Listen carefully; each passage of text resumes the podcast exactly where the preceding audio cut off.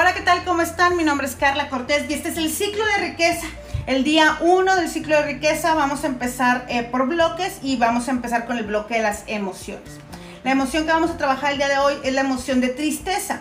Es una emoción que tiende a ponernos pues en un estado no óptimo, ¿no? Vamos a estar viendo ahora estos 7 días estados que no son óptimos para la generación de riqueza, intentando, si ya estás lista, haciéndolo, reconocer que si es un estado en el que continuamente te ves, que si es un estado en el con el que continuamente te estás conectando.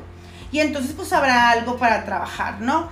Pues ya muchos, no es una emoción, creo que la tristeza es una emoción que todos hemos sentido, ¿no? Todos nos hemos sentido tristes, pues por la pérdida de una persona. Generalmente se deriva de eso, de la pérdida. Puede ser de una persona, puede ser de un proyecto, de un sueño o tan simple como de una expectativa. Ah, yo pensé que ibas a venir y no viniste, me puse triste. Ah, yo pensé que iba a ver a no sé quién y no lo vi, me puse triste. Entonces, muchas veces nos ponemos tristes por cosas que suceden o que no suceden. Y en muchas ocasiones, como la tristeza tampoco es una depresión, no estoy hablando de la depresión como tal, sino de simplemente la emoción de tristeza. Entonces puede ser desde una expectativa. Yo quería que me trajeran pizza y me trajeron mole y por eso pues me puse triste, ¿no? Ahora lo que quisiera es que tú fueras pensando... Sí, es una emoción que llamas muy seguido. O sea, si para ti la pérdida de la expectativa, todos manejamos la pérdida de la expectativa con cierta emoción. Y si para ti la pérdida de la expectativa se maneja a través de la tristeza, pues a lo mejor es algo que tenemos que trabajar hoy. Porque como lo dije, pues no es la emoción que te pone en el estado correcto. No es una emoción que te anime, no es una emoción que te haga ir por más, no es una emoción que suba tu energía, ¿no? Que te ponga en la forma correcta para empezar el día, para seguir con el día, para ir a una junta, reunión, etcétera. Entonces, pues, no necesariamente es algo que debiéramos querer en nuestra vida. ¿Es natural? Sí, es natural. Lo que pudiera no ser tan natural es que la estés llamando continuamente o que sea en una intensidad ya que esté a punto de no de convertirse en un estado emocional, como cuando alguien dice vive triste. Entonces, si estamos acudiendo a ella como un recurso, tal cual, ¿no? Y no simplemente como una emoción que viene y se va. Entonces, ¿cómo es como un recurso? Bueno, pues cuando ya la uso para excusarme, ¿no? Como, ay, es que me puse triste por esto y pues ya no lo hice. Es que me agüité, decimos muchos, ¿no? En lugar de acá en México, porque yo sé que ahora me están escuchando de muchos lados, de Perú, de Ecuador y de Colombia sobre todo. Acá en México diríamos me agüité, pero es otra forma de decir me puse triste, ¿no? Y entonces como ya me puse triste o ya me agüité, pues ya no hice, ya no fui, ya no concreté, ya no llamé, ya no hice lo que me correspondía el día de hoy, ya me la pasé todo el día frente al refri o frente a la tele o frente a, ¿no? a mi amiga, ¿no? Platicando. Y ahí es cuando deberíamos empezar a tener cierto cuidado. Ahora, como dije, hay dos cosas que me podrían a mí llamar la atención en el uso de esta emoción. La primera es la frecuencia, o sea, que tan frecuentemente me pongo triste todos los días. Y a lo mejor dices tú, pues ahora que lo pienso, sí, todos los días algo me entristece, ¿no? O sea, puede ser momentáneo, puede ser por 5 o 10 minutos, puede ser más largo, pero bueno, entonces habría que ver si, como dije, no está convirtiéndose en una excusa o si no está convirtiéndose en nuestra manera favorita de manejar las situaciones. Entonces, la frecuencia. Y la otra cosa que me podría estar a mí preocupando es la intensidad, ¿no? O sea, el me pongo triste fue, ah, pues me puse triste, pero pues ya le seguí. O de repente me di cuenta, tuve una reunión y me di cuenta que alguien no llegó, ah, no llegó, pero pues luego me divertí como si nada, ¿no? Entonces, pues ya, no se cumplió la expectativa, estaba esperando que mis papás vinieran, o que viniera mi hermana, o que algo pasara, y pues no pasó, pero yo igual me la pasé bien. Entonces, pues no fue con tanta intensidad. Pero de pronto hay quienes ya se me arruinó la noche, es que yo quería que estuvieran aquí, no sé qué, y entonces la intensidad con la que tristeamos, pues es bien fuerte, ¿no? Ahora hay tres, en la parte de la frecuencia no creo que tenga que explicarte, la verdad. En la parte de la frecuencia, pues creo que todos comprendemos cuando alguien está acudiendo a la tristeza de manera regular y cuando prefieres elegir emociones distintas. Entonces, esa es la parte de la frecuencia. Pero en la parte de la intensidad hay tres cosas que pueden afectar la intensidad con la que vives esta emoción. O porque cuando dices que es súper intensa, bueno, pues vamos a ver a qué se está refiriendo, ¿ok? En la parte de la intensidad tenemos tres cosas. Tenemos el patrón de personalidad, si eres colérico, si eres sanguíneo, si eres flemático, ¿cuál es tu patrón de personalidad? Hay personas, se los he explicado algunas veces a los que ya son mis alumnos, que tendemos, ¿no?, a la parte del rechazo. Entonces en la parte del rechazo siempre hay más tristeza, siempre hay más depresión, siempre hay más llanto, hay más victimez y ya todo lo que sabemos. Y hay quien acude a la parte de la rebelión, que podríamos asociarlo con injusticia y traición. Entonces, pues si yo soy de esa forma, no voy a tender a ponerme triste, voy a tender, lo voy a decir con todas sus palabras, a encabronarme. Voy a tender a enojarme, a ponerme colérico, a, por ejemplo, entonces es como cuando si alguien tuviera una fiesta, volviendo al mismo ejemplo, es la persona que se pone triste porque sus papás no fueron y la que se enoja, ¿y por qué no están aquí? Aquí tenían que estar y no sé cuál. Esos son los dos tipos de personalidad. Y puede pues depender, ¿no?, del patrón de tu personalidad, si eres de las que vive muy intensamente las emociones o si eres de las que tranquilita y haces como que no pasa nada. La segunda cosa que puede determinar la intensidad, y esto me parece súper pues interesantes, son los esquemas cognitivos. Y bueno, los esquemas cognitivos, fíjate qué es lo que es. Es cuando una persona se ve expuesta a varios acontecimientos que generan tristeza, puede ser ya una cadena, como que si falleció alguien, luego lo despidieron, o terminó con el novio, y luego no se dio alguna cosa, y empiezan a pasar algunas cosas, o simplemente fracasos, ausencia de logros, ¿no? Que tú dices, pues parece que no pasa nada. Bueno, cuando pasa esto, llega un momento en el que se paralizan y la tristeza extrema es la que se conoce como la indefensión aprendida. Indefensión aprendida, que es como cuando dices, ya, no puedo hacer nada, siento que no soy capaz de nada, siento que me paralicé. Y es una pues como si dijéramos que nuestro cerebro dejara de pensar y dejara de procesar de manera correcta. Y entonces como deja de procesar de manera correcta por esta tristeza repetitiva, entonces por eso es cuando te juntas con alguien y te dicen, o tú le dices a alguien, oye, ya no estás pensando bien, como que no estás razonando, no, sí, es que no sé cuál. Bueno, ya es cuando los esquemas cognitivos dejan de funcionar de la manera correcta. Así es que hay que tener mucho cuidado, porque luego nos empezamos con una chiflazón, digo yo, y seguimos sumando cosas que de pronto pueden dejarte sin estas herramientas para poder salir adelante, ¿no? Porque finalmente pues la tristeza puede terminar en depresión, y bueno, ya un cuadro de depresión, además de que se relacionan pues obviamente con energía baja, ya ninguno de esos caminos te llevan a Roma y menos a la riqueza, ¿no? ¿Cuál es el tercero? El tercero es el entorno sociocultural. No es lo mismo sentirte triste, la verdad, en Latinoamérica, que en Japón, o en Nueva York, o en alguna gran ciudad del mundo, ¿no?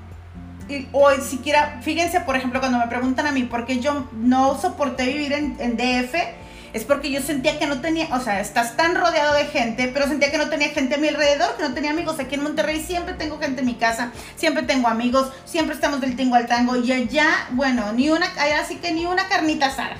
Entonces, para mí, estar en ciudad, y miren que mis hermanas estaban allá conmigo, es el único tiempo que hemos vivido las tres juntas, y aún así yo decía, no, yo siento que el entorno sociocultural para mí no es el que me ayuda, ¿no? Habrá quien sea el más feliz en Ciudad de México, pero sí tenemos que reconocer que hay ciudades que son muy individualistas y hay ciudades que son colectivistas, ¿no? Entonces, obviamente, que tener cierta emoción en una ciudad o en otra, pues pues puede hacer la diferencia a la hora de cómo sientes la tristeza. Me estaba pensando ahorita que, de hecho, por ejemplo, con lo del coronavirus, ahorita los suicidios en Estados Unidos en adolescentes se han estado recrudeciendo por la necesidad de estar apartados. Entonces, siempre, pues, el tipo de ciudad en el que vivas también puede ser un factor importante, el entorno puede ser un factor importante a la hora de qué tan intensa sientas la tristeza o no. Así es que, bueno, a la hora de hablar financieramente o ahora sí que económicamente hablando, pues también estamos hablando más o menos de lo mismo, ¿no? Un estado óptimo, esta semana vamos a estar hablando de los estados emocionales correctos, y un estado emocional correcto pues nunca va a ser la tristeza, ¿no? Hay estados emocionales correctos que, fíjense, que como quiera te pueden llevar al dinero, como el enojo. Puede ser que por enojo digas, pues de puro coraje voy a ser el más millonario de todo el mundo. Pero te voy a decir que si la tristeza es tu caso, es muy complicado. Yo todavía no conozco de casos que digan, de pura tristeza voy a hacer algo en mi vida. La tristeza tiende a bajar nuestra energía, tiende a deprimirnos, tiende a quitarnos los ánimos, a oscurecer el panorama, a engrisecer todo el asunto, y pues nos quitan las ganas de querer generar, ir por más, de vernos tal cual somos. Nos nublan, todas esas emociones nos nublan la vista y nos quitan la capacidad de vernos tal cual somos. Así es que, ya de hoy, si la tristeza es uno de los caminos que más recorres, si la tristeza es uno de los caminos que más tiendes a utilizar, pues lo que quisiera es que te cuestionaras, que empezaras a cuestionarte y a preguntarte, ok, ¿por qué? ¿Qué es lo que encuentro ahí? ¿Cuál es la satisfacción? Porque siempre hay una satisfacción detrás de un hábito. Entonces, si mi hábito es entristecerme o decir me puse triste, escúchate a partir de hoy y obsérvate. ¿Cada cuánto te pones triste? Traes tú, porque cuando estamos acostumbrados biológicamente a una emoción, aunque no haya nada para ponernos tristes, entonces espérame, déjame pienso qué pasaría si se muriera mi papá, o qué pasaría si quebrara mi negocio por el coronavirus, o qué pasaría si me despidieran ahora con la crisis, y me empiezo a poner triste.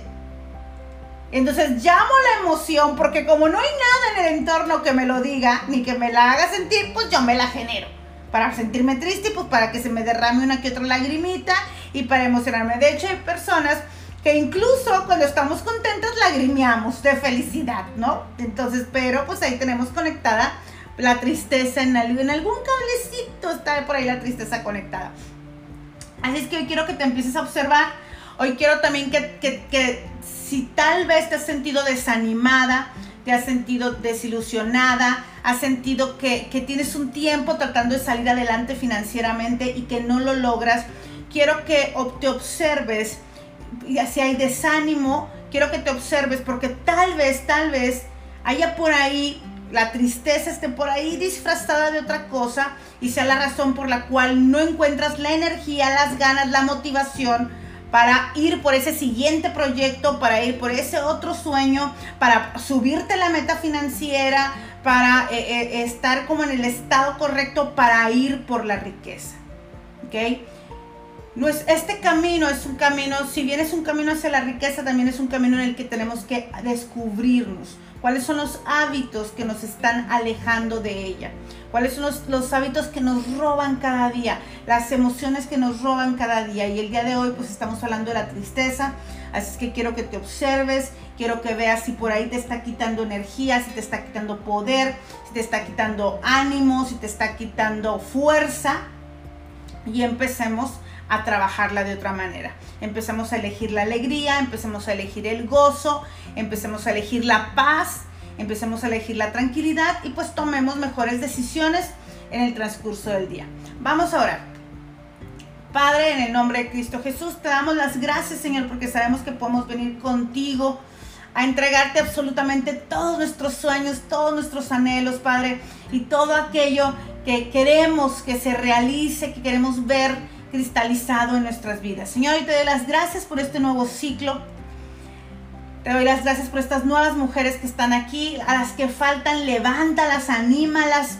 Si alguien está empezando en estos momentos a unirse, si está escuchando este audio, anímala para que esté aquí. Sabemos que donde hay dos o más reunidas en tu nombre, ahí está tu presencia, Señor. Hoy declaramos tu presencia inundando nuestro corazón primeramente, nuestro cuerpo, nuestro entorno, nuestra casa.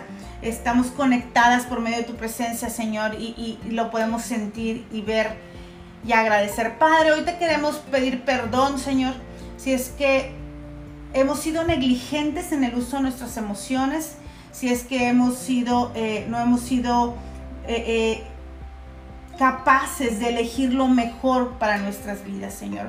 Sabemos que la tristeza es una emoción que tú has puesto para poder sobrellevar esos momentos de duelo, esas pérdidas, para poder procesar de mejor manera. Pero, Padre, si lo hemos estado utilizando de forma irresponsable, si lo hemos estado utilizando de forma inmadura, te pedimos, Señor, que nos muestres hoy, durante este día y en los días venideros, cuáles son los vicios que tenemos acerca de esta emoción, Padre. Cuáles son las cosas que nos está robando, si nos está quitando algo. Señor, abre nuestros oídos espirituales, abre nuestros ojos espirituales para poder ver más allá de lo que hemos visto hasta ahora y de reconocernos y aprendernos y ver qué es lo que está pasando en nuestra vida, que estamos eligiendo cada día en nuestra vida, Señor, para tener los resultados que tenemos. Sabemos que nuestras finanzas, que nuestra vida económica es el reflejo de muchas otras cosas, y si hoy la tristeza está inmiscuida en ellas, te pedimos que nos lo muestres, que lo pongas en claro, para que podamos entonces tomar mejores elecciones. Señor, tu palabra dice que tú marcharás frente a nosotras y estarás con nosotras, que nunca nos dejarás ni nos abandonarás, que no temamos ni nos desanimemos. Isaías 41:10, hoy declaramos, Padre, que reconocemos tu presencia en nuestra vida, que te vemos a ir abriendo puertas, caminos, espacio delante de nosotros, Señor, que estás allanando nuestro camino hacia esa riqueza, hacia esos sueños, hacia ese nivel exacto de prosperidad que tú tienes para nuestras vidas. No tememos, estamos contigo, dice tu palabra, Señor. Tu palabra nos reafirma: yo soy tu Dios, no tengas miedo, te fortaleceré, sí, te ayudaré, te salvaré con mi mano victoriosa. Salmos 34:17, Señor, declaramos que si hay tristeza en nuestro corazón en este momento, si sentimos dolor en nuestro corazón, si de pronto hay algo que no ha sido sanado, una ausencia, un fracaso, una pérdida de algo, Señor, de alguien, de una relación, Padre, que tú traigas tranquilidad, que tú traigas una paz que sobrepase todo entendimiento, que tú sanes y restaures nuestro corazón, Señor.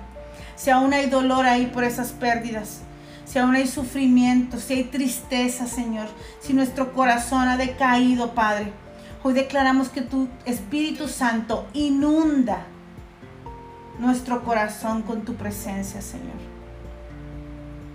Restaura, Padre, todo corazón abatido, todo corazón entristecido. Si es que no se han recuperado de una pena, si ha sido una suma de fracasos, de pérdida, de dolor. Si quieres llorar en este momento, llora y saca esa emoción. Tu Padre está aquí y está listo para consolarte. Ha mandado su Espíritu Santo hasta donde tú estás, siéntelo. Te dice que no hay motivo para seguir triste, que Él enjuagará tus lágrimas, que Él está contigo. Él restaurará todo lo que las plagas te quitaron, todo aquello que crees perdido, todo aquello que sientes que no regresará, esa pérdida que piensas que es irrevocable, Él te volverá a unir con las personas que has perdido. Tendrás una vida eterna en la que gozaremos en su presencia con las personas que amamos. Esos negocios, esos empleos, esa fuente de dinero, esa cuenta de banco que está perdida, que se vació, el Señor te dice que te va a restaurar al 100 por 1 si te levantas en autoridad, en poder y en dominio propio, si le crees. Si sueltas la tristeza y empiezas a elegir el gozo que viene de estar en la presencia de Dios. Dios escucha a los suyos y los libra de su angustia. Dice Salmos 37, 23, 24. Dios escucha a los suyos y los libra de su angustia. Suelta cualquier cosa que no venga de la esperanza y la fe puesta en Dios. Puse mi esperanza en el Señor y Él se inclinó para escuchar mis gritos. Me salvó de la fosa mortal, me libró de hundirme en el pantano, afirmó mis pies sobre una roca, dio firmeza a mis pisadas, hizo brotar de mis labios un nuevo canto, un canto de alabanza a nuestro Dios. Muchos al ver esto se sintieron conmovidos y pusieron su confianza en el Señor. Salmos 42, 11. ¿Por qué voy a inquietarme? ¿Por qué me voy a angustiar? ¿Por qué me entristeceré? En Dios pondré mi esperanza y todavía lo alabaré. Él es mi Salvador y mi Señor. Yo estoy seguro de que nada podrá separarnos del amor de Dios, ni la vida, ni la muerte, ni los ángeles, ni los espíritus, ni lo presente, ni lo futuro, ni los poderes del cielo, ni los del infierno, ni nada de lo creado. Nada, absolutamente nada podrá separarnos del amor de Dios que nos ha mostrado por medio de su Hijo. Si alguno de ustedes está triste, póngase a orar. Si está alegre, alabe a Dios con cánticos. Padre, hoy venimos ante ti. Señor, remueve cualquier ápice de tristeza que esté en nuestro corazón, que esté en nuestra mente, cualquier reflejo de tristeza, cualquier hábito de tristeza, cualquier impacto en nuestra biología de la tristeza, necesidad de la tristeza de nuestro cuerpo. Es removido. Levántanos, Señor. Hoy te pedimos por todas esas personas que están en tristeza, por todas esas personas que no pueden recuperarse, por todas esas personas que están ya hundidos en la depresión. Abrázalos, Señor. Levántalos. Restáuralos.